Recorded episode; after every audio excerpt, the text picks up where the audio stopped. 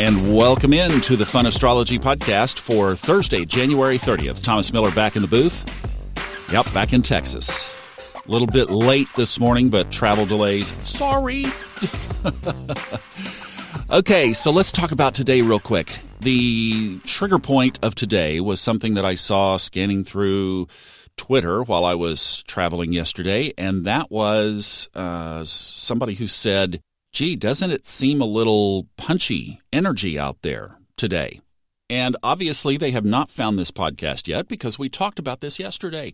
The moon moved into Aries. Yes, it's going to be a little punchy. And by the way, while I was gone in Colorado, thank you guys for those wonderful comments in in iTunes. I'm sharing the love back with you. And if you have a great comment, leave it if you would as just a little energetic exchange. And if you have some constructive criticism, just email me at info at funastrology.com because I'm always looking for ways to improve. All right, let's talk about this spiky lunar Aries energy that's going on right now. In fact, you know, I like to say that in my program, my software program that I use for astrology called Astro Gold, it puts the aspects in red and blue, blue being the easy aspects, red being the hard aspects. There's a lot of red on today's chart, I gotta say. There's a lot of red. I mean, stuff is throwing off all over the place, Mars in particular. So, Mars is cranky with Uranus, Venus, and Neptune. So, any of those areas, you could see some extra spiky, punchy challenge today. Now, as I'm recording this in the morning of January 30th, right now the moon is at 12 degrees. So, let's just say 15 degrees. It moves so quickly. So, halfway through Aries moves into Pisces tomorrow, actually at about 8 p.m. tomorrow evening Eastern Time. So the moon is throwing off its own cascade of squares. It's first of all square the north node in Cancer. That could trigger anything off your karmic path, number one.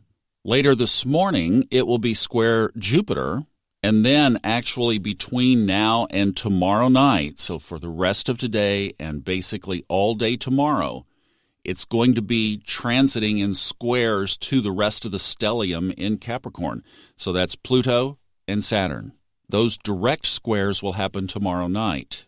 Now, what offsets this? Well, not very much. And that's why I was saying is the scorecard is definitely red. But the only thing that we really have offsetting this is a 60 degree sextile between the sun and the moon. So while there are at least these other potentials out there. The one nice trine of support is just saying that the essence of who you are, the sun radiance of you, is being supported in a triggered, emphasized way today and tomorrow. Now, there's one other, and that is the moon is trine Mars. Mars is still in Sagittarius. So that's bringing this, it's really in one, it's one sense, it's amping up the spikiness in another sense, it's giving us a little opportunity. So, you know me, when I see these kinds of things, I like to say, well, how can we get on the other side of this energy? And I think what we can do is let's just go back to basics. Let's talk about the moon in Aries. Aries is all Mars. It's Zeus. It's fire. It's big. It's aggressive. It's sharp. So, even yesterday, traveling as this energy was beginning, I was thinking about a particular area of my life that I have not moved full force forward in. It's an area that I have basically treaded water.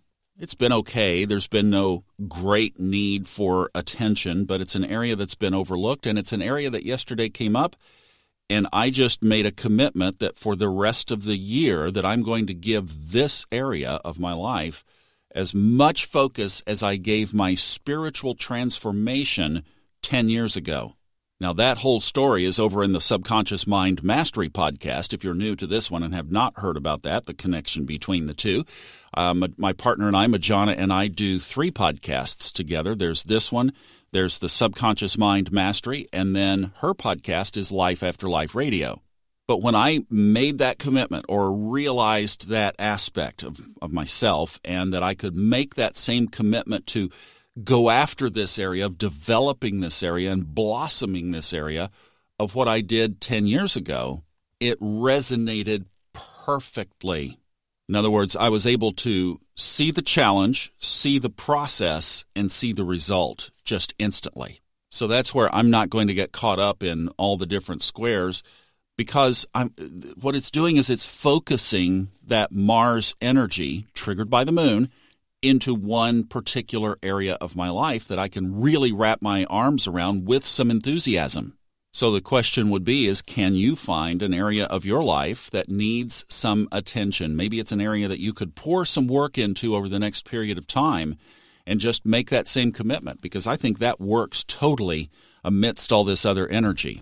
And then I would just say of the rest of today and tomorrow to finish out this week and the weekend, just be extra gentle around all areas of life. Hold everything with a really loose, uh, non reactive, non responsive perspective. I had an email that I was going through yesterday when I got back to Texas that I needed to perhaps respond to that might have brought up some of that Mars aggression, and I just wiped it. My, I wiped my response clean. I'm going to let it sit. I'm not going to respond right now be better to do it later. See, that kind of thing. Just be gentle for the next two days. All right? Have a good one. I'll see you for TGI Friday tomorrow. Bye.